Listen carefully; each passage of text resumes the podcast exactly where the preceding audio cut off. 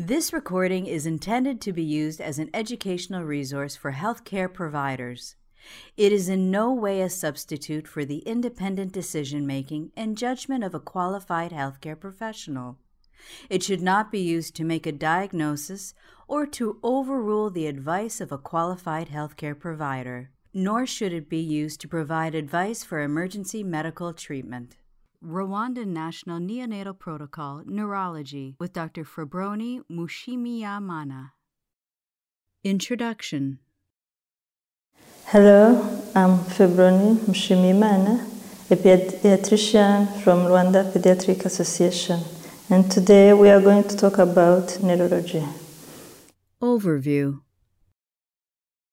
By the end of this chapter, participants will be able to identify appropriate temperature for newborns with uh, hypoxic ischemic encephalopathy, HIE, explain the diagnosis and the management procedures for seizures, identify dangerous side effects of anticonvulsant medications, identify a treatment for pain associated with minor procedures, identify a treatment for pain associated with major procedures.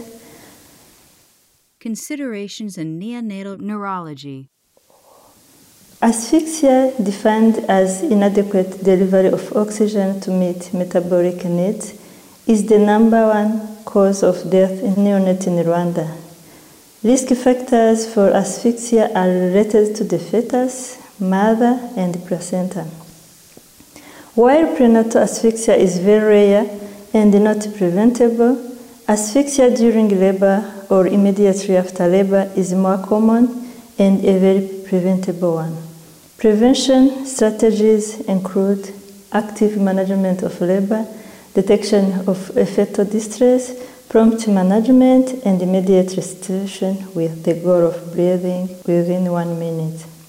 The goals of this module include harm reduction, and how to optimize outcomes of babies who suffer from asphyxia to ensure happy, healthy childhoods.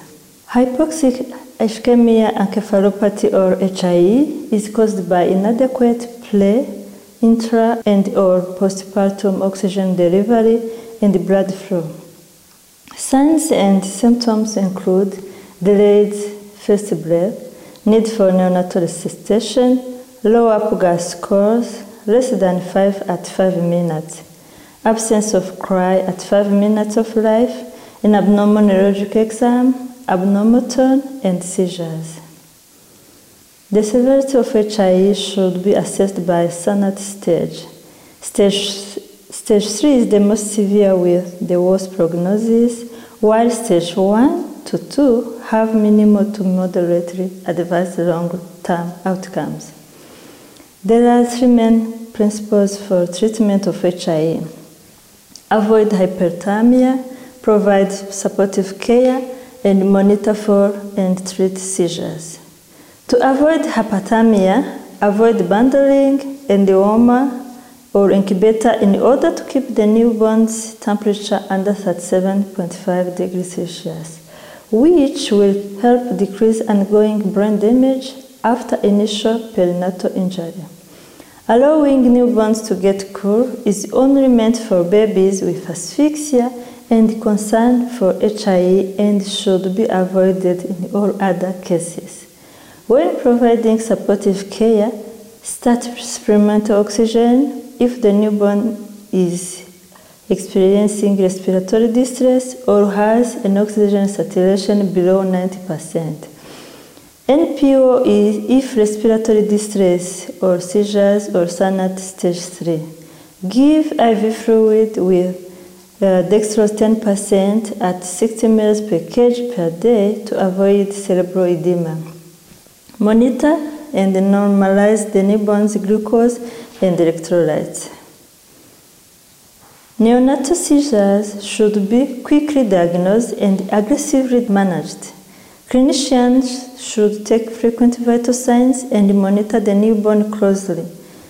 No, neonatal seizures can be subtle compared to those in older patients, so it is important to be familiar with the criteria for diagnosis. Those include non-extinguishable twitching, rhythmic lip or jaw movement, staring or eye twitching, extension of extremities, crunching of feet, and changes in the vital signs including apnea. Seizures should be controlled within 30 minutes of presentation using combination of the three main treatment drugs, phenobarbital, phenytoin, and diazepam. The, the loading dose of phenobarbital is 20 mg per kg as an IV slow push with subsequent doses of 10 mg per kg after 20 to 30 minutes if seizures continue. No more than 40 mg per kg of phenobarbital should be given in one day. Phenytoin, preferably fosphenytoin, is a second agent to be used if seizures persist after the second or the third dose of phenobarbital. The loading dose is 15 mg per kg by IV with subsequent doses of 5 mg per kg after 20 to 30 minutes if seizures continue. IV tubing containing glucose must be flushed with normal saline before and after use. Diazepam can be used as a second agent if phenytoin is not available. Give 0.1 mg per kg over 3 to 5 minutes as a first dose and repeat this dose after at least 15 minutes if seizures continue or reoccur. If seizures reoccur after acute treatment, start maintenance therapy 24 hours after the first loading dose of phenobarbital is given. The maintenance dose of phenobarbital is 5 mg per kg per day, given IV or pills every 24 hours. In the unlikely event that a second agent is needed for maintenance therapy, give phenytoin at 5 mg per kg per dose IV every 24 hours. After three days of maintenance dosing without seizures, it is time to try discontinuation of therapy to determine whether or not the infant will require long-term outpatient anticonvulsant therapy. If the infant is on second agent, discontinue this agent first and monitor for 48 hours. If seizures reoccur, rebolus with another loading dose and restart maintenance. If seizures do not reoccur, discontinue from phenobarbital and monitor the newborn for another 48 hours. If seizures reoccur here, rebolus with a loading dose of phenobarbital and restart maintenance. If seizures don't reoccur, discharge the infant home off of anticonvulsant therapy. Anticonvulsant can cause apnea, especially when administered at high doses and in combination. Infants on anticonvulsant should therefore be monitored closely. In the case of apnea, be prepared to provide bag mask ventilation while awaiting the return of respiratory drive. An infant who has required an anticonvulsant must be observed for at least 48 hours after the last dose to ensure that seizures don't reoccur. When considering discharging patient requiring long-term outpatient anticonvulsant therapy, the drug the patient is on needs to be considered. Phenobarbital should be changed to per os and the patient can be discharged. Phenytoin, however, can't be changed to per os, so patient on phenytoin can't be discharged home.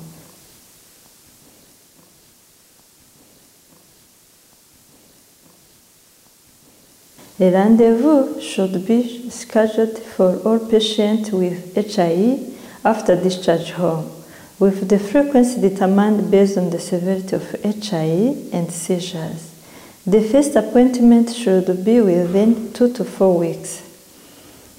Newborns with devastating neurologic prognosis from congenital or acquired condition require special consideration. The severity of the expected outcome must be explained to the family honestly and clearly and it is your responsibility to communicate and support them compassionately. Like all patients, newborns experience pain, though it can be more difficult to appreciate, especially if they are preterm. Repeated painful procedures have been proven to cause adverse long-term neurological effects. Minor procedures such as blood draw, IV placement, and the lumbar puncture all cause pain for newborns. To control pain for minor procedures, give newborns sugar water with 1 teaspoon of sugar in 20 ml of clean water, as well as breastfeeding, comfort measures, holding, and saddling. For major procedures such as intubation, chest tube insertion, newborn should be given morphine at 0.02 to 0.05 mg per kg IV.